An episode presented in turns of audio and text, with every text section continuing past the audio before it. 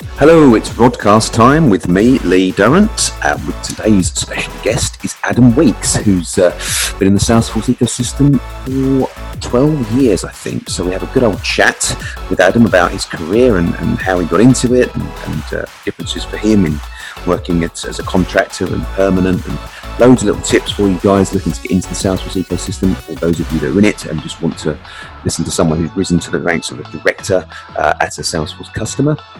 Uh, you'll be pleased to know I'm a little bit of a cold, so I won't be talking quite so much in this one. Uh, and apologies if I'm slightly more nasal than usual, but hopefully it won't spoil your enjoyment of Adam Weeks. Thanks, mate.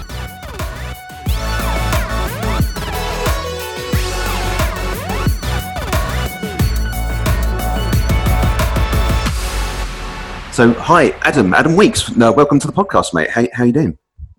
Uh, thank you. Um, I'm well, thank you. Good, good, good. Um, yeah, thanks for joining us. I know you're really busy, uh, as you have been for many, many years. So I think you've heard of these before. I think I, I asked you to have a little listen, whether you did or not, I don't know. But uh, just to let you know, this is really about um, us talking about your career in Salesforce, how you got into it, um, and what's happened to you since, and, and sort of little, perhaps any little tips or, or thoughts along the way that people listening could could um, could use. Really. So um, usually the first question is actually what, what are you doing right now, and then we'll then we'll go back to the beginning. That's all right. Yeah, I suppose. I mean, right now I'm stood in my home office where I spend an awful lot of time um, chatting with you about Salesforce, and um, that, that's actually uh, probably the highlight of my day because I'm I'm quite an, quite an evangelist about the Salesforce ecosystem. Um, and if anybody's ever met me at some of the events, they'll know I can talk the hind legs of a donkey when talking about Salesforce and the associated uh, exciting pieces about that. But that wasn't really uh, the gist of your question, I'm sure. So, what am I doing right now? Um, I'm helping organizations to implement Salesforce, uh, which is quite a broad um, topic, of course. So, more specifically, um, when you see, particularly smaller, you look at the SMB side of the of, of the market there, you see this um, propensity to think, you know, you, have got a choice between Salesforce, which sounds expensive uh, and looks maybe complex, and then you, you have got um, I won't mention any, but there, there, are plenty of other CRM solutions that you can look at that all all of which have uh, a variety of strengths and weaknesses. Some of them are really good in certain areas, and you know, some in particular uh, around the implementation are really simple. You know, you pull out your credit card, ten minutes later, you're working. Mm. Um, but that there are there are limitations to that. And so when you look at the difference between Salesforce as a CRM solution or as a as a as a platform really, and some of those other um, more entry level solutions as I would view them, the big difference is that platform piece. You're buying into a whole ecosystem there. Um, but what that does mean is is you can't just switch it on and say, great, now we've got a CRM. And, you know, when you look at the Salesforce website, they'll tell you some fantastic metrics about you'll see a you know I don't know forty one percent uplift in sales, and your efficiency will go up, your costs will go down, and everything. All of those things are potentially true, but they aren't necessarily true. To be fair, of any CRM out of the box. So you can install any CRM and anything fantastic. We're, we're now we're going to be super efficient. We've got a CRM. The, the mm. reality of it is you're not. Um, what you're probably going to see is actually a, a, drop in efficiency because you've got new processes to learn, new systems, new ways of working, etc. So what I try and do is, is, is work with my customers to think about their processes. What are they trying to achieve? Which is obviously is usually you know selling services or goods. Uh, in an in an efficient way and, and getting visibility and, and operating their business with with as much uh, insight uh, as they can, and, and really that's where Salesforce really comes into its own. But it's all about the um, reworking your business to be efficient and then using Salesforce as a tool um, to support that piece as opposed to just thinking, you know, it's not a shrink wrap product. It's not like Microsoft Word. You can't just install it and start typing something and, and then there you go, there's your novel. Yeah. You know, you, you have to really think about what is it we're trying to achieve? How do we go about doing it? Um, and that's really where Salesforce is uh, what I would view as a, you know, a couple of steps above some of the simpler, um, lower priced options, which absolutely have a place um, in, in, many businesses. But when you get a bit, uh, you know, when you're thinking more forward, maybe, and you're thinking about how can we progress our business, how can we take our business to the next stage, we want to get super efficient. We want to get better visibility of our pipeline and our operations. We want to increase uh, the volumes of inbound leads. Um, we want to increase coverage and conversion, etc. That's where Salesforce can help, but only if you um, have an understanding of why you want to do these things and then how to go about doing them uh, at a business level first, and then at that technical level. And that's that's what I'm doing now. And and obviously that's not how you started out. So if we go back to, and I can't remember, I'm trying to thumb through your LinkedIn as we talk. When when did it all start for you then? And what initially what was you doing prior to getting into Salesforce? Because um, correct me if I'm wrong. A lot of people say this in this podcast that they didn't necessarily people that have been doing it for a long time didn't necessarily get into Salesforce deliberately. Was it was it something you fell into by accident? Um, it, it, was more of a something that helped me out at the time. So um, my first intro to Salesforce was around 2007, I think, Blimey. that sort of time. Mm. Um, prior to that, you know, straight out of college and everything else, I'd, I'd been doing. Um, I'd started off as a as a developer, uh, and then got into business analysis from there. Uh, I ended up uh, working for uh, a company. I worked for the UK division of, of, a, of a multinational um, who produced um, uh, fuel pumps and, and gauging equipment. Mm. And I was uh, I was looking after some of the operations, so they had a whole bunch of field staff that would be out and about, and we used a whole bunch of different systems to to try and make the the, the, the field service engineers, etc., as, as efficient as possible. Um, as you know, as, as things do, um, situations change, and I was asked to uh, to move into uh, a sales and marketing operations role, which was something that at the time was relatively new to me. I mean, I was very fortunate that I had people around me that, that were incredibly helpful in helping me to understand the, the, the essences of what sales and marketing are and, and, how they work together and all this sort of good stuff. So, whilst that aspect was new to me, they wanted somebody that had a, a transactional uh, view of the world and could help them get um, some of their systems working a bit better and some of their processes. So that's what I started to do. Mm-hmm. Um, uh, it became quite clear quite quickly we needed some sort of mechanism which meant we needed a CRM. So you don't go straight in from you know uh, emailing Excel sheets around. Certainly in 2007 and 2008, etc. You didn't suddenly jump into using Salesforce. So what we did is we uh, we invested in a, in a system called Act, which uh, I'm not actually 100 percent sure if this is still a still a thing or not. It became Sage and part of you know, but it was very much uh, uh, a client-based application. There was, I think, at the time there was a, a bit of a, a, competition game between Act and Goldmine, and I think for whatever reason we chose Act. You installed it on on the sales guys' individual laptops. There was no mobile other than the laptops, so they all had little uh, mobile data cards in their laptops. Hmm. Uh, at the end of every evening, they would sit there. Hopefully, at the end of every evening, uh, we would sit there in the hotel or whatever and uh, update the CRM, and then hit the sync button that would come back to the little server we had underneath a desk somewhere, uh, and then provide us with the information. And it, it, was my my role really to to make that process work efficiently. And that's that's where it became more and more evident that you know the, the technical side of thing was important, but that was more of like a hygiene factor. It, it just needed to be there and to work, and it needed to be yeah. easy for the sales guys to use.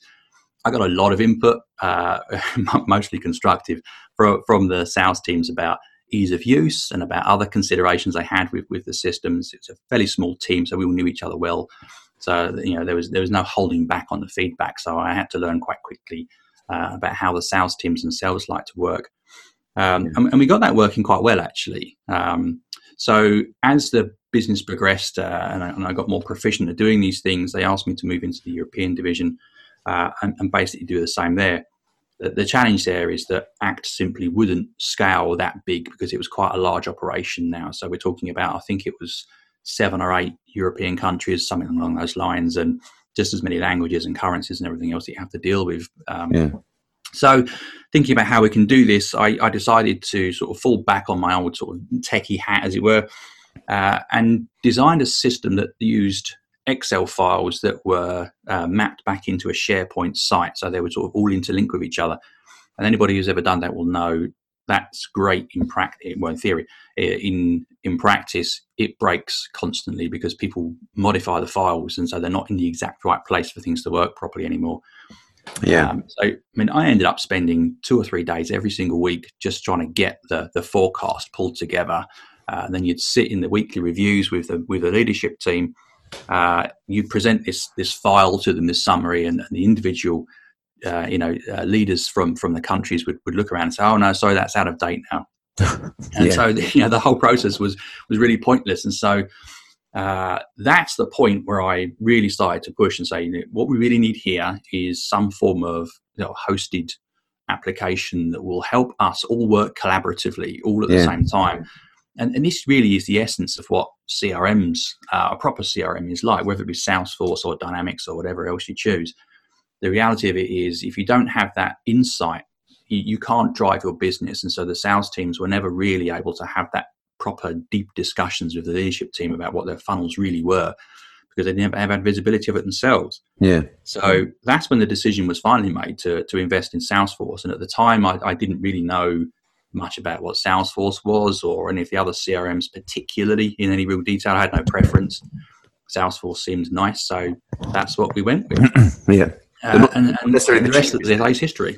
Not necessarily the cheapest option, or can you not remember that far back?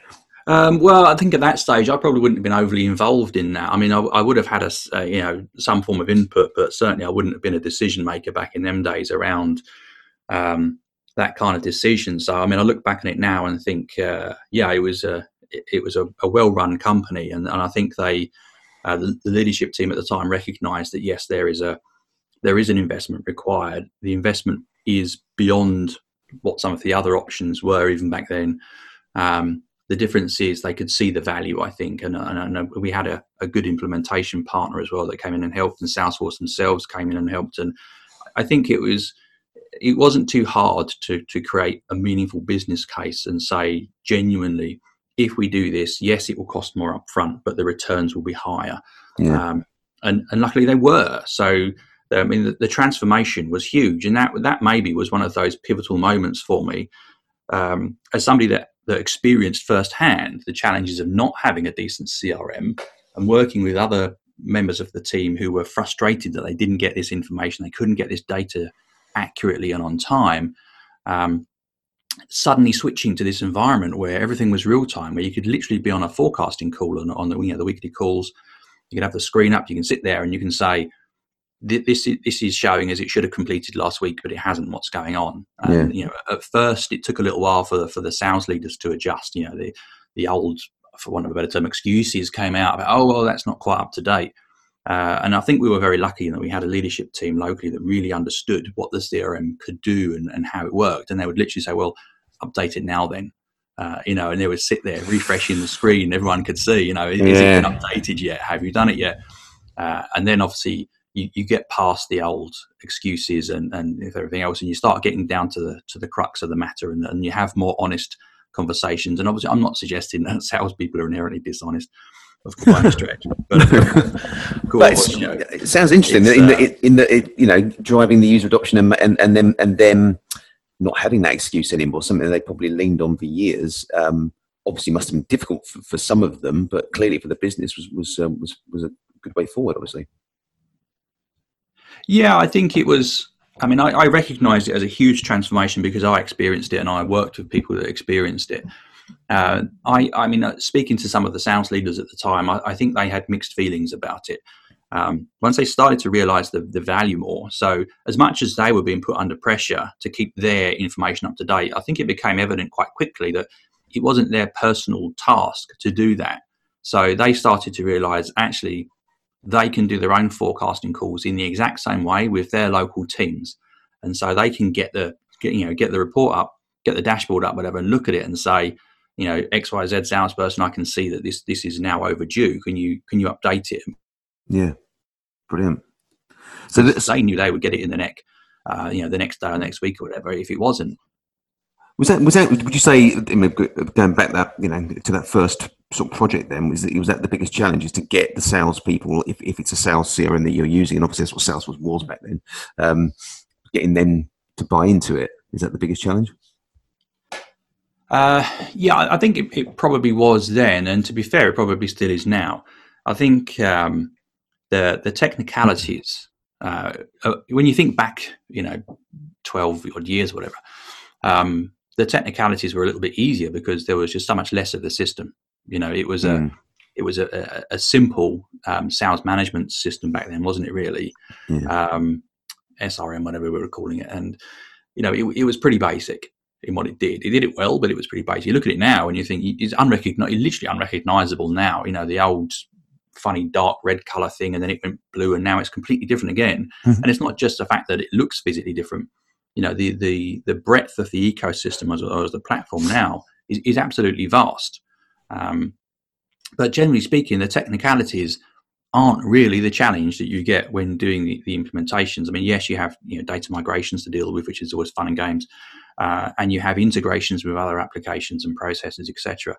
Generally speaking, though, someone's done it already, and the the I suppose that the community around Salesforce is unlike any other application I've ever worked with, including some very high end enterprise and some low end um, uh, SMB based systems, etc. There, there's nothing like the, the, the Salesforce community to help each other out um, extremely willingly. So whenever you get stuck on, on something, you've only got to ask, and lots of people will really go out of their way to help you find a solution, um, which is which is obviously fantastic. But then, if the technical side of things is easy, um, why do so many CRM implica- implementations fail? Um, not necessarily Salesforce ones, of course, obviously. Yeah. Um, but uh, it, it's it's the soft part of things. Is, is it's the process change that, that people don't necessarily fully understand. It's, it's the getting behind it. It's the the change of behaviour um, from all functions, where not necessarily just sales or marketing or, or operations or whatever. The whole business needs to get their head around a slightly new way of working. What I think is a much better way of working, a much more enlightened, uh, informed way of working but it is about making sure people understand you know there's no more updating um, just putting things into outlook. Or you can't keep local local spreadsheets. I mean it was a bad practice anyway but now with gdpr it's a huge yeah. risky practice. You can't keep local copies of data like you used to. You can't allow the salespeople or anybody else just to extract an excel list and start emailing it around. It just creates an absolute nightmare from a from a compliance perspective and that's where you know the, the, CRM helps out hugely. In fact, it's probably one of the only ways you can make that viable in, in any decent sized business. Um, but yeah, getting people on board, helping them to understand um, the, the value to them as individuals, the value to the business, helping them to understand that this is how things work now. And you think back a few years, that was a big challenge for everybody. I think when I look at the more recent implementations, there are more people who uh, understand the value and benefit of it now. And there are more people who just expect to work that way as the new generation of, of, of salespeople have come up through the ranks. Hmm. They've always used a CRM, whereas previously it was, you know, I mean, I can remember back when it was Rolodexes in the boot of a Cavalier. Yes. Oh, yeah. you don't get that so much these days. Yeah, um, no. And I think that really helps because people's expectations are different now. And so when you come to them and say, we're going to put you on this fantastic CRM, you know, the first question that sometimes you hear is, well, I hope it's Salesforce, you know, and, and you, you don't get quite as much pushback as you used to, but it's still important to, um, to have a, a, process around that and to help people through that change. You know, you think about change curves and everything else, they're every bit as relevant now as they used to be. It's just a bit easier from uh, people's experiences. So, so obviously that was your first experience of it, and and you know, like you say at the time, you, you weren't you know you weren't fussed whether it was Salesforce or something else. So at what point did you have that that feeling that this uh, this system, this ecosystem, is going to be my career moving forward? Did did that happen sort of around about the same time, or did it take a few years and a few different roles for you to then decide? No, this I am a Salesforce person. Do you know what I mean? I'm, I'm to be honest, I'm still waiting for that moment. okay. all these years later, I'm still waiting. Certifications, all, everything you've done, then you're still not not convinced. Yeah, uh, well, I'm, I'm convinced. I just I, I, there was never a, a, conscious decision to say um, this is my career now. This is what I want to do, um, and I, it, it's just something I always seem to come back to, even when I've departed very slightly. Um, and I, I, distinctly remember getting an email saying I needed to do a, a maintenance exam to keep my certifications. Uh, and at the time, I had three or four or something like that. And I thought to myself, I'm deliberately just going to let them lapse. I don't want to be doing the same sort of hands-on work anymore because at the time I was in a, in a more management position and I was really enjoying working with the team uh, and helping them to um, get the results. And I thought I'm going to deliberately let them lapse because that will help me progress more in the management side than it will in the technical side. And I think within, I don't know, mate, just within a few weeks, I had that little niggle thinking, was that the right thing to have done? Mm. Um, and it wasn't long before I went back through and redid every single one that I'd let lapse and, uh, you know, a whole bunch more besides. Now I think I've got something like 11 or something as of right now. Um, and I'm and I, and I, sort of think to myself, even if I wasn't doing this, I would probably keep those current and, and maybe continue to expand them, just because it's something that really interests and excites me. Um, partly from a like this is a wow, look what they're achieving uh, from a systems perspective point of view. It's really impressive when you take a step back and when you can appreciate what goes into it. When you've stood inside a data center, you know, with your fingers in your ear, looking at the raw and feeling all that, and you're thinking, this is really impressive stuff. Um, you know, when you load a couple of million records in 20 minutes and you think, you couldn't do that a few years ago on SQL Server, you know, and it, yeah. you, it's just so impressive. And then you stand back and look at it and think, this is amazing. And, uh, but when you look at the, the transformational effects it has on businesses, particularly maybe on the smaller end where they've got, um, you know, less resources to spend, but they can spend wisely. They can invest smart in, in a tool like Salesforce, and they just get these phenomenal results, which makes it you know an absolute transformation for a business. It's not like when you go from desktop-based words to Office 365. There's an obvious improvement in many different areas. It's you know a hundred times more significant than that, and I, and I, think that's why I keep coming back to this because I'm really, um, I guess I'm really more focused on the business transformation side, and I've personally not seen any tool that can make a bigger transformation uh, than than Salesforce has. You know, you can go and implement great big systems like SAP and Siebel, um, but you know the, the, amount of money required to do that, the level of effort required to do that, and then the impact of that. You know, it's it's more money, it's more effort, and the impact is less than if you just set about implementing something sensibly in Salesforce. It's interesting um, what you said as well about it's something I hear a lot uh, over the years. I've, I've been in this ecosystem or on the edge of it. Um, people, it's not the first time I've heard someone say, "Oh, I want to go sort of management route or, or, or whatever, and therefore I don't need certifications." Um, and I'm, I'm, interested to see because obviously um, you've been through so many different um, kind of positions in your career so far, and you've got to the level of director and, and, and higher than that in certain companies where obviously you're recruiting. So I'm going to jump around a bit and ask you that certification question because I think it's relevant based on what you were saying a minute ago. Um, having let them lapse and then realizing you want to go and do them, do you, what's your advice to people that you know, maybe are thinking the same thing? Oh, I don't need I don't need those certifications because I'm a project manager or I want to be a you know transformation manager or or, or just or just a manager. Um, do you think it's wise for them to, to keep their hand in and get and keep those certs? Oh, that's that's an interesting question. Um, I think there's probably a few different answers when you think about it from a few different perspectives, mm. and obviously it's a personal decision. But I would say yes, keep keep the certifications. So even if you're in a position where you don't think you need, or you're actively making a point of not not wanting to use them. You know, yeah. if, if, you're continually getting dragged back into technical discussions and you really don't want to be, and you might think, if I let my certs lapse, which is part of the reason I, I let mine lapse, um, I, I, can get away from that and I can progress differently. Yes, maybe that, that may or may not work for you, but I would suggest for, for most people, keeping those certs current is a good thing. Even if you just have, you know, administrator, it, at the very least, have something like certified administrator when you think about um, authority within a, a, chain of command, as it were, you can have, um, you know, there, there's things like legit, um, excuse me, legitimate authority where you are, you know, you, you, can draw an org chart and you're someone's boss.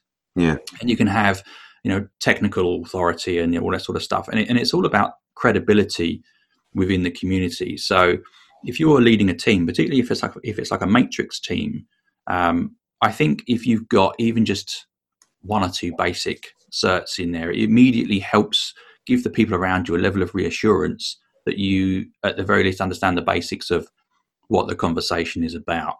Um, so I, I, think they're worth keeping from from that perspective. Uh, I think as as well, it's worth um, it's, it's worth thinking about if you're at the start of your career and you're wondering, you know, is is there is it important to get certifications at the start of your career? I don't think you've got any choice but to. Yeah. Um, I've been a hiring manager many a time and, and been very clear with with with, um, with applicants. We want to have uh, a level of certification as a barest minimum um, for for an entry level role.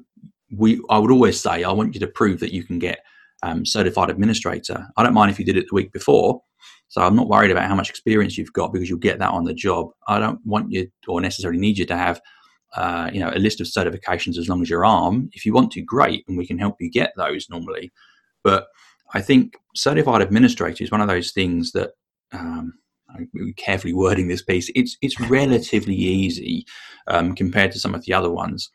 I think if you are interested in uh, any part of Salesforce as a as a long term career, you need to be prepared to invest in yourself. Um, and so that's not necessarily a financial investment because I think it's only like a hundred dollars or something like that. So it's not a big amount of money to ask somebody to spend on themselves. You know, eighty pounds, whatever it works out to be. Yeah. It's more about um, proving that you're prepared to use your own time to go away and use the the almost limitless resources that are available freely to everybody um, to to learn about Salesforce and to prove that you've learned the basics.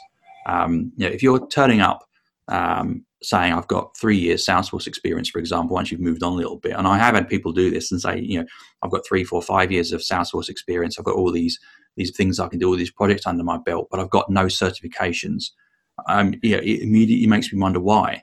Yeah, it's, it's quick, it's easy, um, and you know, lots of organisations use them uh, for gating. So if you haven't got those mm. certifications, your CV is not getting through to the next round anyway. So it wouldn't matter if you had 20 years experience if you haven't got that certification and particularly if you've got a, say, a talent acquisition team who are you know, generalists and they're looking at cvs and they're saying well you haven't got this certification i'm told you need you know your cv is not going through um, and given the level of effort required to get those is so small um, you, you got to wonder why people wouldn't so, that's, a, that's a really good point. Sorry to interrupt you, because um, we, we, you know, we, we've had that over the years. Where we obviously, if you have, if you're a specialist, you, you know, you're a niche recruiter, and you can you can see that someone's amazing, but they just haven't done the certs.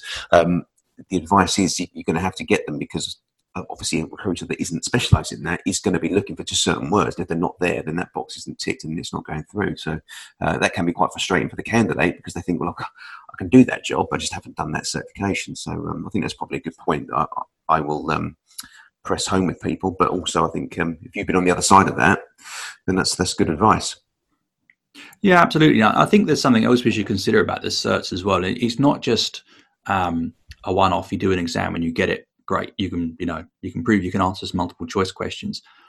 They they do get quite challenging actually when you get to some of the the higher levels. By the time you're getting up to anything leading up to sort of you know architect type level, they're they're, they're really genuinely quite challenging. Yeah. Um, and some of the specialist badges are are, are quite um, quite involved as well.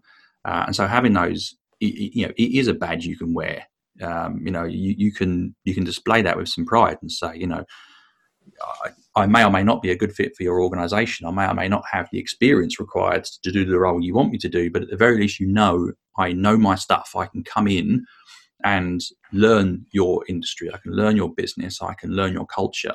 So it, it's a great thing to be able to display that. Plus, of course, the, the certification program itself is really, really well thought out. Um, it's quite different to a lot of the others I've seen um, with, with, other sort of large scale uh, ERP type platforms in particular.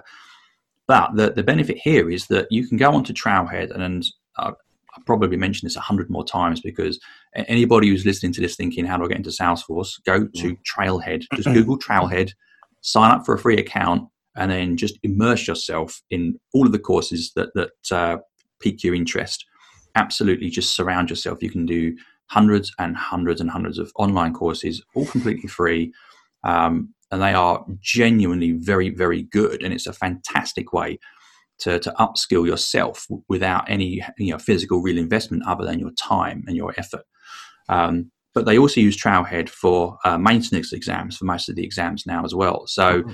every was it every four months or so when a new version comes out, or every was it two months or something for Pilot and things like that, you are asked to go and you know effectively recertify yourself to just to to demonstrate that you're not just letting it lapse. You know, you can't. I, I mean, the last time I picked up my well, the, the first certified administrator I got was in 2009. And you think when I look back at the um, the system as it was then and look at even just Sales Cloud as it is now, they're a world apart. Uh, and so what I've had to do is is learn lots of new things as I've gone during that. And because I've been involved in the industry for pretty much all of that time, I was doing that anyway. Yeah. But keeping the um, keeping the exam current by doing the the uh, maintenance certifications demonstrates that. So it used to be that you had to pay for them. I don't, think you have to pay for any of them now, if I remember rightly, or maybe one or two. Um, uh, for, for the maintenance thing, you used to pay once a year, but now certainly for the most of them, it, it's free. You just go onto Trailhead, link it to your Webassessor account, and then just do uh, a few modules each time there's a new one out. And and the benefit to doing that is because you know the the release notes are for each cloud are three to six hundred pages each. Um, and often they'll cover off things that you have no interest in or your current employer or current contract whatever doesn't cover so you don't pay too much attention to them but what the trailhead modules do for each version is they cover off the highlights what's the you know the the, the headline changes in this version new features that you might want to take advantage of new capabilities or maybe new limitations feature retirements whatever yeah. they, they all get covered in there and it helps to keep you really really current and then if you've maintained your certifications over a, number of years, you are demonstrating to a potential recruiter or employer that you are committed to this ecosystem and you are committed to investing in yourself because, of course, you know you can't expect others to continually invest in you if you won't invest in yourself.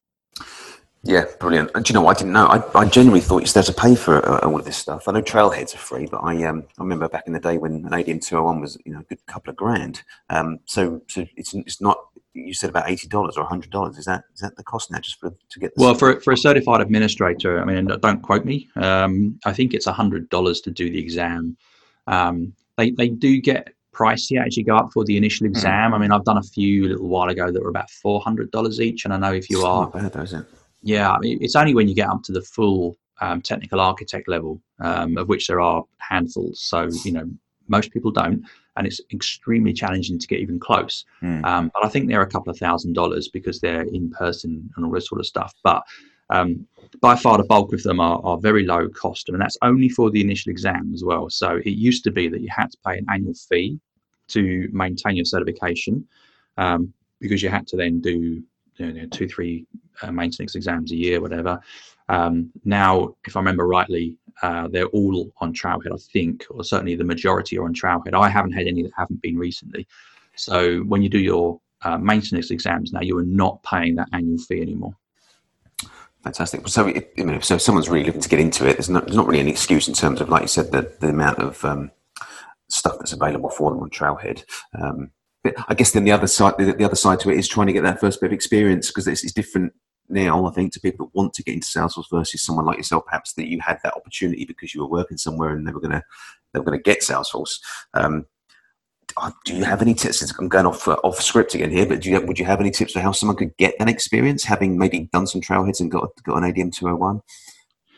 Um, I think um, if you're in a role, uh, or, or if you're not in a role at all, so, so if you're in a role where it's not not used, they, they aren't using Salesforce. Obviously, you're going to get um, challenges if you want to get experience mm. of doing that.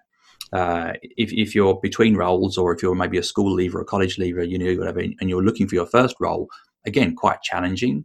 Um, there are uh, there are limited options available to you um, you know, there are apprenticeships and things that Salesforce run. I don't know the details of those, but uh, you know, they, they do run these apprenticeship schemes for, I think they're for university leavers, uh, where they will help you get all of that and then get you into your first post, etc. But I think there's obviously you can't have thousands and thousands of people going through those. I think it's you know uh, handfuls or hundreds certainly. Yeah. Um, so I think in some regards, if you if you cannot get yourself into an area, you know, if you can't find anywhere to do volunteering, for example, there there are lots of segments in the not-for-profit area um, where the um, uh, where Salesforce is used. Yeah. Uh, and so they may be interested in you know if you want to go along and help out that might be but again you know that you can't have uh, you know thousands of people all doing that so what i would suggest is that you create your own um, create your own environment so as well as trailhead which gives you uh, trailhead orgs you can go along and sign up for a developer edition account um, this is completely free. You just go to, I think it's developer.salesforce.com and sign up with your Gmail address or whatever. That gives you a complete I think it's Enterprise Edition of Salesforce. Mm. And as long as you're not using it for production stuff, you can go in there and do what you want with it. So this is the same version of Salesforce that you know huge multinational companies use. Um, I don't think there are any real limitations. I mean, there's limitations on the amount of physical data you can put in it, but generally speaking, it's all there. So you can go in there and start giving yourself jobs to do. So Trailhead is absolutely fantastic because if you follow through some of the trails and if you get up to the level of doing some of the super badges, they set you projects and they do not walk you through it step by step. They mm. give you an end goal and ask you to get there. And some of them are genuinely quite challenging. Plenty of them are you know, relatively simple once you're on the way up to that level. Um, but it's a great way of learning about it. Um, and then get yourself a developer edition org and then just get in there and start doing stuff, thinking about, you know, if I were implementing this at a fictional company or at my current company, um, how would I go about doing it? And you can sit there and, you know, build it out and get exposure to it. And obviously, you're going to have to accept when you go for your first Salesforce role, you are looking for a junior admin role. Um, yeah. There, there, are companies that will will take people on. You, you don't need a huge amount of experience to get certified administrator without wishing to sort of sound too derisory. Um, if you do all of the Trailhead modules and have a little bit of a play about in a developer edition org, you can get your certified administrator badge. That then immediately puts you ahead of the curve in terms of other people. Uh, maybe if, you, if there's 100 people and only 10 of them have that certified administrator, I'm speaking to those 10 first. Yeah, uh, and that's the same for most recruit, uh, you know, recruiting managers. so um, yes, it's hard, but you know, well, find, find a way to do it yourself, basically, and then and then see if you can get that first entry job. Speak to you know, find a good recruiter um, is always a good thing. Don't scattergun. Don't speak to 50 different recruiters and hope that they'll get your CV out far and wide. That doesn't work. Um, I mean, obviously, I'm going to suggest speaking to Resource on Demand, um, not Thank just you. because we are talking, yeah. Um, but because you know I think that's a good approach. But um, yeah, I, I think um, go along to user groups as well if you can. If if you're mm. able to get into some of them, they're off, they're obviously very busy sometimes, but if you can get into some user groups, go to those as well because you'll hear experiences about how other people have done things. Joining the communities as well. I realize I'm sort of scattergunning loads and loads of things to do here, but um, there's a whole bunch of community stuff that I mentioned earlier on. Sign up for your developer edition org. You'll get access to all of those for free. Join into the groups that you think might interest you. Um, you'll find a lot of people super, super helpful, more than happy to help people out. Yeah. Um, you know, failing that, sort of, you know, reach out to people on LinkedIn. Um, I know that's not quite as easy, particularly if you are maybe just a school leaver and you're trying to find people on LinkedIn to reach out to. But if you look on LinkedIn, there are ways to find um, people that are open to to these sorts of discussions. See if you can tap some people up and ask for advice. You may find that that leads to something. Yeah, especially um, in my experience as well. If, if, they, if you want to reach out to people that work at Salesforce, if you reach out to enough people, that they would point you in the direction of uh, you know customers of theirs that, that might give you a chance as, an apprentice or something like that. But uh, also with what you said, I think which is uh, a really good um, tip is, is that whatever it is that you create on that free version of, uh, of Salesforce, get it on your CV because it's um, it's what people are going to, want to see. If, they're looking at this, like say, school leaver CV, and it doesn't say anything about Salesforce, it, says a couple of trailheads and maybe it says ADM 201, but nothing else. You want to put in there the project you've done um, and what you've created somewhere quite high on your CV because that's going to jump out at people. Um, that's a really good tip. I, I still didn't realize you can get that free edition. I know you could get it years ago, but um, I forgot about that. Yeah, absolutely. It's one of the fantastic things that, that Salesforce does to help the, the, the people out in the community. Um, I've not seen many orgs take it to the level that Salesforce have. I mean, obviously, it's self interest that drives it, of course, but yeah. at the end of the day, it's a shared interest, uh, which is really good. I mean, I think if, if I were, I mean, if you look at my CV now, I don't put any reference in there to Trailhead modules or anything like that. I do have a public Trailhead profile, and you can go in there and see how many points I've got, how many badges I've got, see how many ranges I've clicked around through, um, and see which super badges I've done and all that sort of good stuff. Uh, and it, it's a fair amount because I've been doing it for a while. Mm. Um, but I think if, if, you are just starting out, you you need to promote what you have got. So for me, I've I've got um, you know certifications and experiences and other other things that I can put on my CV that are more relevant for the roles that I uh, would be interested in in this point in my career. But if I didn't have any of that, I would put onto my CV what I, what I do have.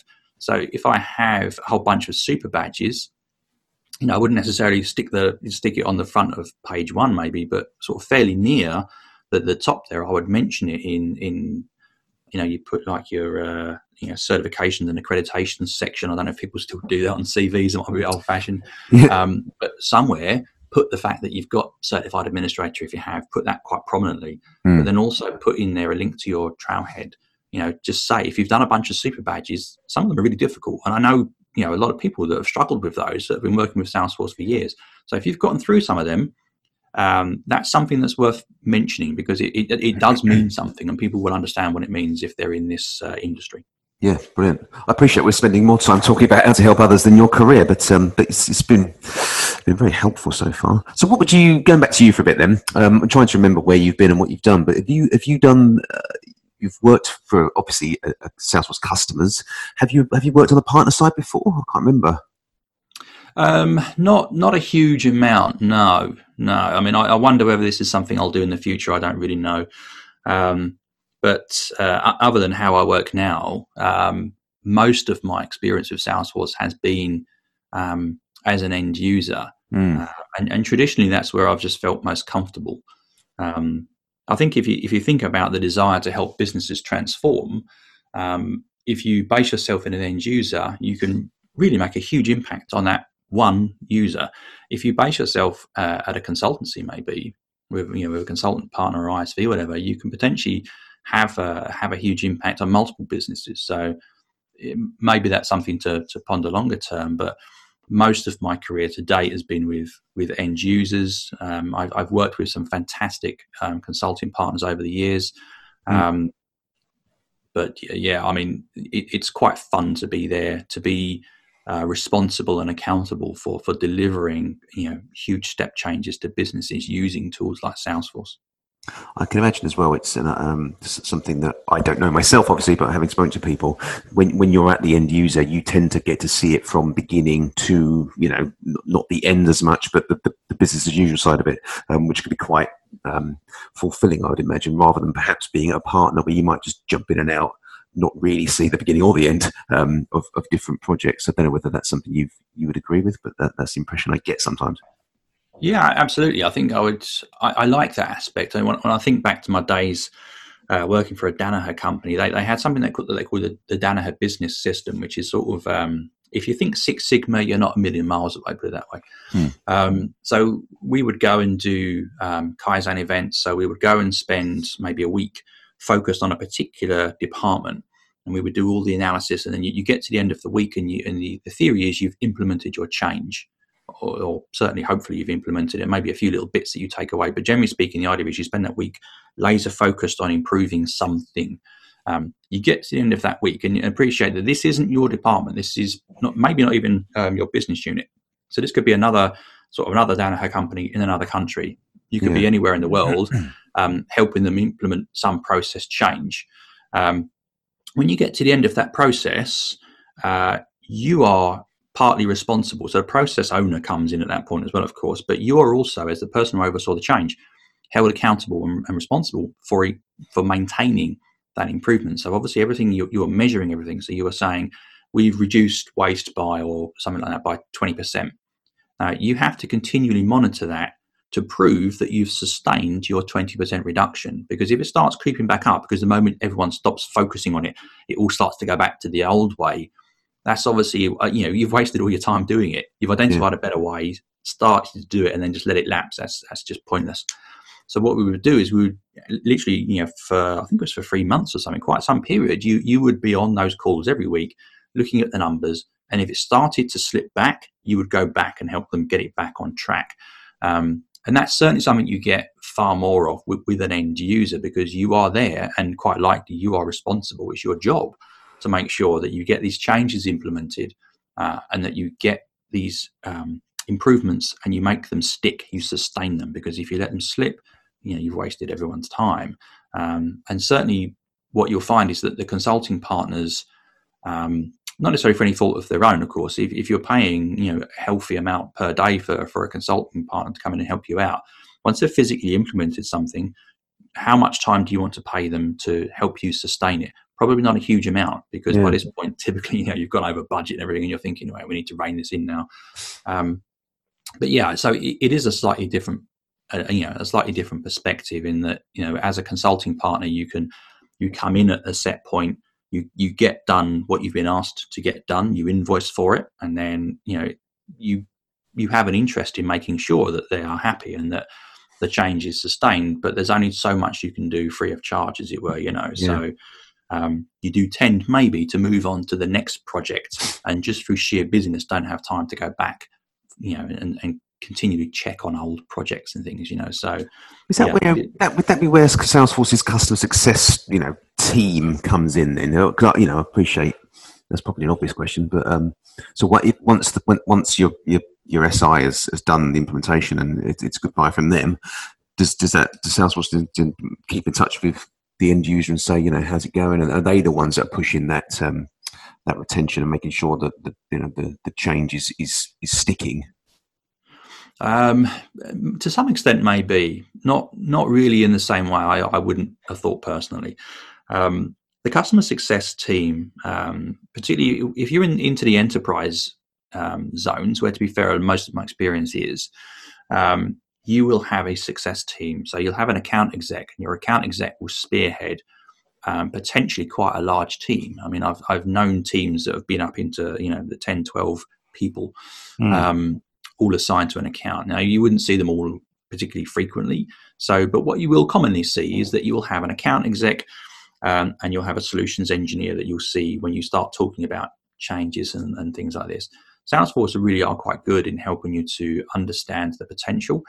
So they do workshops that they'll call, I think they're called Spark and Ignite, two different sorts of levels. Hmm. Um, and they'll come in and they'll do sort of walk the floor exercises with you. So they'll walk around with some of their analysts and they'll um, talk to your staff and they'll, they'll look at what you're doing and of course, I mean, it's obviously not fully independent, but it is fairly independent because, you know, it's not your consulting partner and it's not you.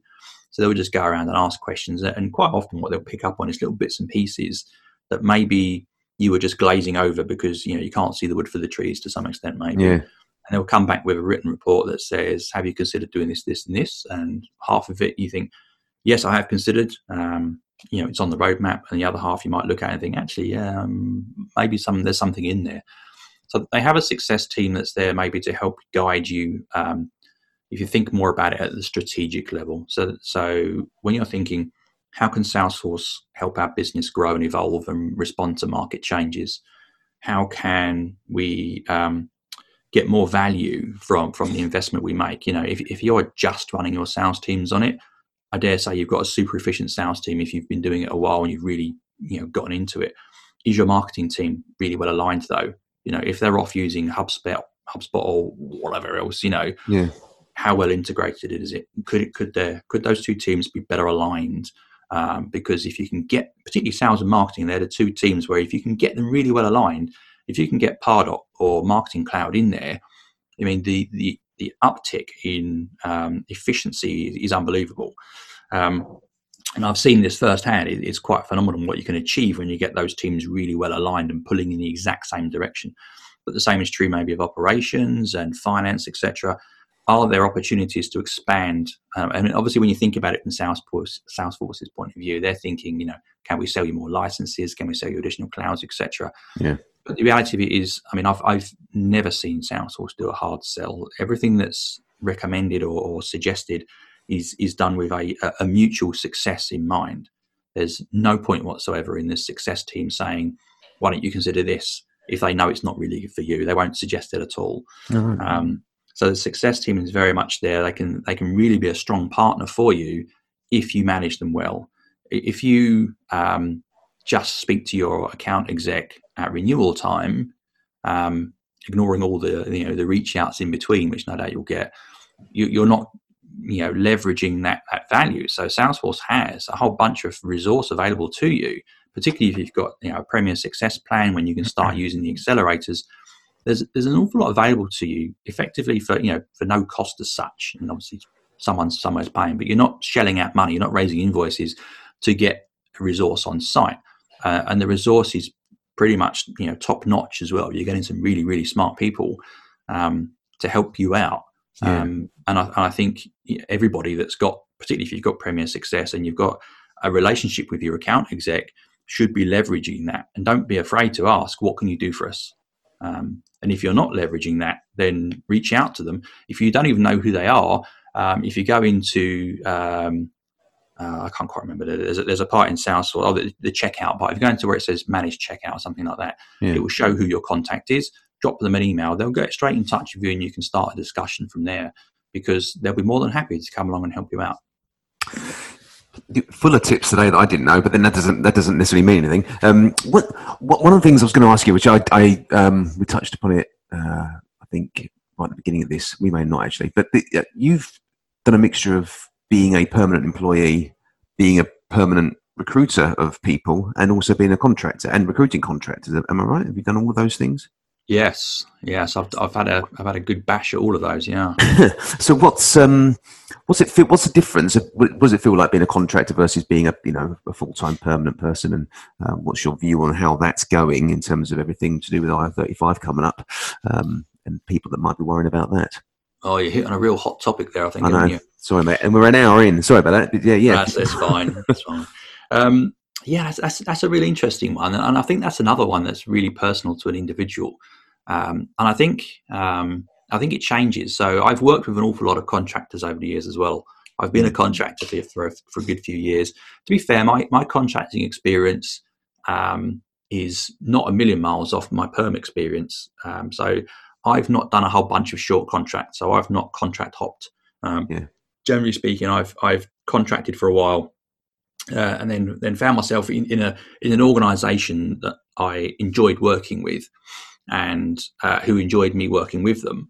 And so you end up staying there for you know a year or two years or something like that, and then more than once I've switched into um, into a perm role from that. Yeah. So I, I, guess my contracting experience is slightly different. I, have worked with lots of contractors who do it in the more traditional sense. You know, they, will want to talk three, six, eight, 12 months, whatever. Um, uh, and, and, then they're quite happy just to keep moving around and it suits their lifestyle at the time. Yeah. Um, I, I, for me personally, I think it's a young person's game. Um, I, as I get older and my mortgage gets bigger and you know, the kids get more demanding, I start to think, do I really want um, to be messing about doing this? Do I do I want to be going to a, a different site every few months? Um, do I want to have to keep messing about with accountants and, and figuring out the most efficient way of paying myself? Um, do I want to take the risk that I'll get a contract and really not like it, um, or that I'll really like it and then have to leave because the project ends? You know, it's. Uh, I think um, at the start of people's careers, it's probably more um, something uh, that aligns better with, with, with that. Maybe for younger people, I'm, i know plenty of contractors who are my age or older. You know, really old, really old duffers who love contracting still, uh, and who really enjoy that side of the lifestyle. You know, I, have got I can think of at least one person who is constantly traveling the world, contracting uh, in different sorts of areas and things, and absolutely loves it. Um, and whilst I, he's, he's spoken to me about having a retirement plan, and that's that's some way off. And as far as he's concerned, he's going to contract right up until that point uh, when he goes and buys his pub and retires to it. Oh, nice. Um, yeah. But uh, yeah, I, I think uh, I think there are there are strengths and weaknesses from from all of those things, and I, and I certainly think um, being a contractor, particularly now, is is nowhere near as advantageous as it used to be. So previously, you could pay yourself pretty much just you know minimum wage. What was it like six or seven hundred pounds a uh, a month to make sure that your national insurance ticked over. The rest you could pay as dividends. Yeah, great, eleven percent tax, fantastic. Um, yeah, now it's thirty-two and a half percent if I'm if I'm thinking right. Um, and as you said, the spectre of IR thirty-five comes into play. If the tax man looks uh, at, at, you uh, as a contractor and you're working in a sort of mid-sized organisation upwards, as lots of contractors are, of course. If they think you're an employee, you are now liable for you know between years. I, I, I don't know the legal specifics. I just know that uh, there are there are massive tax liabilities in there and potential fines. If if you've done it on purpose, you get fined as well as having yeah. to pay the back tax. If it's genuinely you know a, a misunderstanding, you've inadvertently uh, paid yourself in dividends, they'll just declare those as illegal dividends effectively. And it sounds harsh, but what it really means is you have to pay a whole bunch of extra tax. Um, so I, I think there are lots of people at the moment are either ignoring that and hoping that they'll get away with it. I, I know some people doing that. Yeah. Um, and there are also lots of people, lots of organizations, certainly in the larger size, that have made a, a blanket assessment uh, and have just said everything's in IR35 now. And if I'm remembering this correctly, what this basically means is they're expecting everybody to to, to basically come onto the books and, and pay um, pay uh, employee level uh, tax and everything else. So you're paying 40% tax plus your national insurance plus everything else. But the, the real rub is that you are still a contractor, so you don't get um, health benefits. So if you're off sick, you aren't paid, and you don't get healthcare. Um, you don't get paid holidays. Yeah. You don't get pension contributions. You don't get uh, employee recognition schemes. You don't get bonuses. You know, so what they're asking you to do is pay all of the same tax as an employee, but don't get any of the same benefits. And quite a lot of companies are saying, well, it's the same day rate. And so quite a lot of contractors are saying, no, it's not. You've got to pay me an extra, I don't know, 100, 200, whatever a day to compensate me for all this tax I'm now paying. So it, it's certainly an interesting piece. I think we'll, we, I don't know whether we'll see changes in the budget coming up. It'll be interesting to see how the government responds to that because there's been a lot of criticism of this approach. Um, but for me personally, it doesn't affect me because I tend to work with multiple customers at the same same time and have lots of things on the go. So I, you know, I, I don't look like an employee for any yeah. organisation I work with. But if if you've been working for a, you know, I'm going to take a bank or something for, you know, a year or more, it's difficult for you to say you're you're not employee like if they've given you a laptop and you've got a phone number there um, and you effectively represent them that's a really hard sell to convince them that you're not an employee so i think mm. it's definitely worth as a contractor getting proper advice um, proper legal advice looking at your your exact situation your exact contracts understanding um, are you likely to get any any trouble with that? So even if the employer say, no, no, no, we've, we've checked it, it's fine. D- double check it yourself personally because it's you that's going to get it in the neck if things go wrong. Yeah, yeah, very good tip. And um, I um, I'm well aware that we kept you for nearly an yeah just over an hour now. So um, I'll just, let's, get, let's get to the, the, the, the, fun thing about the future then, and what you're excited about for for for you and for the Salesforce world as a whole. Is there something that particularly excites you in the next uh, few years? Um, that, that's an interesting one. Mm-hmm. Um, there, there's there's a lot of change going at the moment. Salesforce has, has transformed itself from the plucky upstart, the little underdog, um, into the behemoth that it used to mock. Yeah. Um, which which is interesting in its own right, but um, there's a there's a few areas that are high growth, I think, and you know this is partly based on what people are telling me, and partly based on what Salesforce is telling me, and partly what I'm seeing myself. Um, the two big growth areas I would see, actually, probably three growth areas. Thinking about it now, um, uh, CPQ, I think, is a big thing. Um, I think as CPQs, which historically have been um, big, big projects, I remember implementing what was BigMachines, which is now Oracle. Um, many, many years ago, it, it was phenomenally complicated and, and still is because it's a hugely powerful, complex product.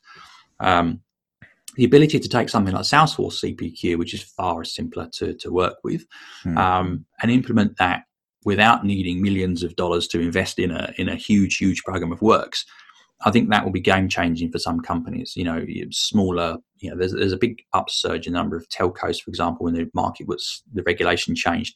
Lots and lots of small telcos doing some great, great work. Um, uh, and lots of those companies could really, really do with a CPQ tool. Um, but historically, they've been out of their reach for financial reasons. You look mm-hmm. at the commercials around them; they're not, they're not, uh, they're not cheap. Yeah. Um, I think what we'll see is CPQ um, becoming more available um, to smaller businesses, and I think that's going to be phenomenal. I think that's a huge, huge um, benefit to lots of people. I think we'll also see um, marketing automation surging. Okay. So Salesforce in particular are quite keen to push Pardot quite a bit. They think they've got a really good, solid product there aimed quite nicely at B2B organizations and, and maybe some of the smaller ones more so as well. Um, and um, personally, I agree with them.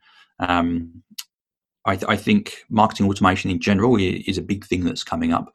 Um, not just Pardot with marketing cloud as well, which is is like a hundred times bigger and more complex, but also a hundred times more more capable in certain scenarios and more consumer oriented, perhaps.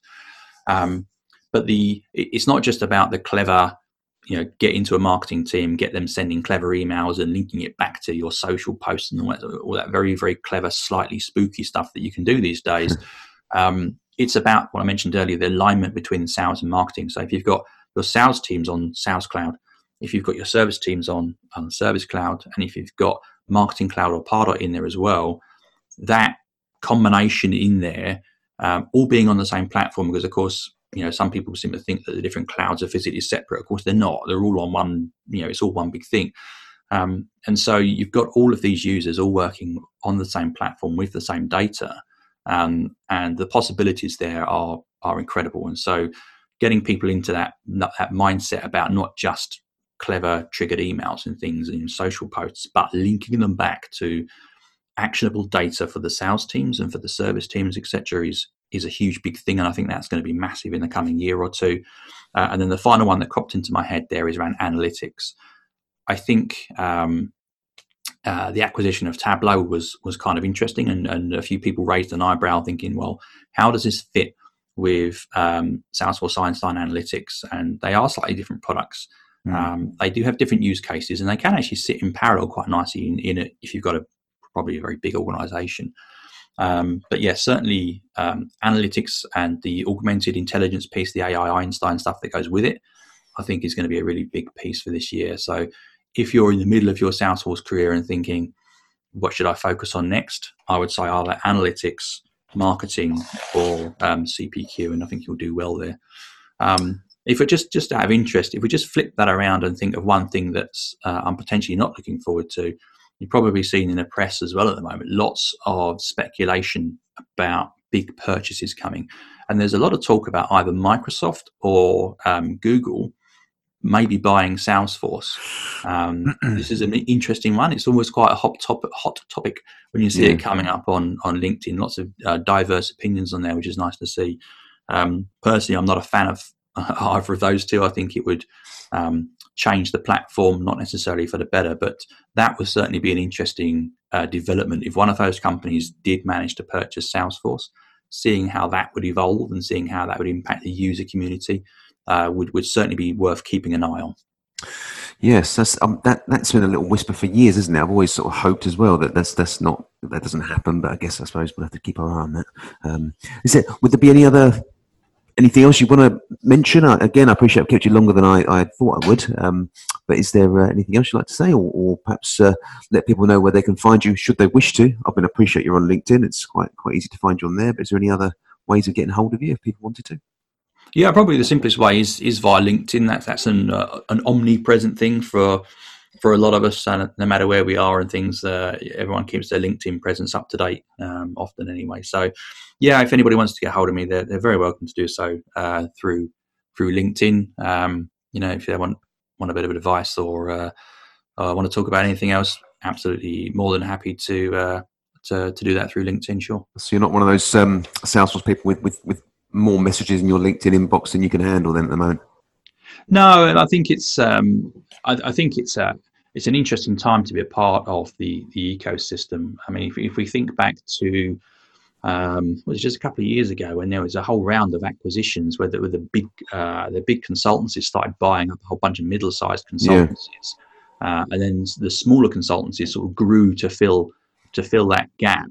And then I think that gave a whole bunch of people great ideas about starting consultancies and then thinking, well, I can just run a consultancy for a year or two, and then somebody, you know, Salesforce or themselves or, or somebody else will come along and buy me up, and then I can go retire to the Bahamas. Yeah. Uh, obviously, that's uh, that's that's not going to happen, folks. There, there's an interesting uh, clip for you. Yeah. Um, it's so uh, yeah. There, there's a, there's a huge raft of, of people, and as I said earlier, the, you know, the, the Salesforce ecosystem and community is absolutely huge, and it's really welcoming and uh, really a good place to in, to engage. So there's an awful lot of people out there that you can you can get in contact with and you can talk to uh, either directly or just through general chat on on some of the forums, etc.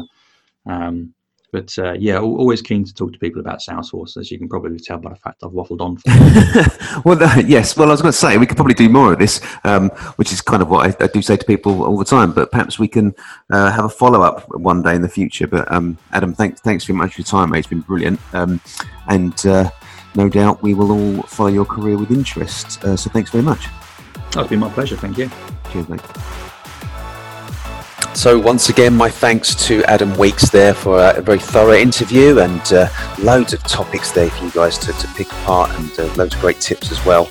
Um, and I will share as many links as I can related to what Adam was talking about um, regards to uh, Trailheads and the free developer editions and things like that. Um, once again, apologise for my uh, nasalness, but um, hopefully didn't spoil it for you. Um, and thanks again to Adam, who was, a, I'm sure, a great, a brilliant guest. Thanks a lot, guys.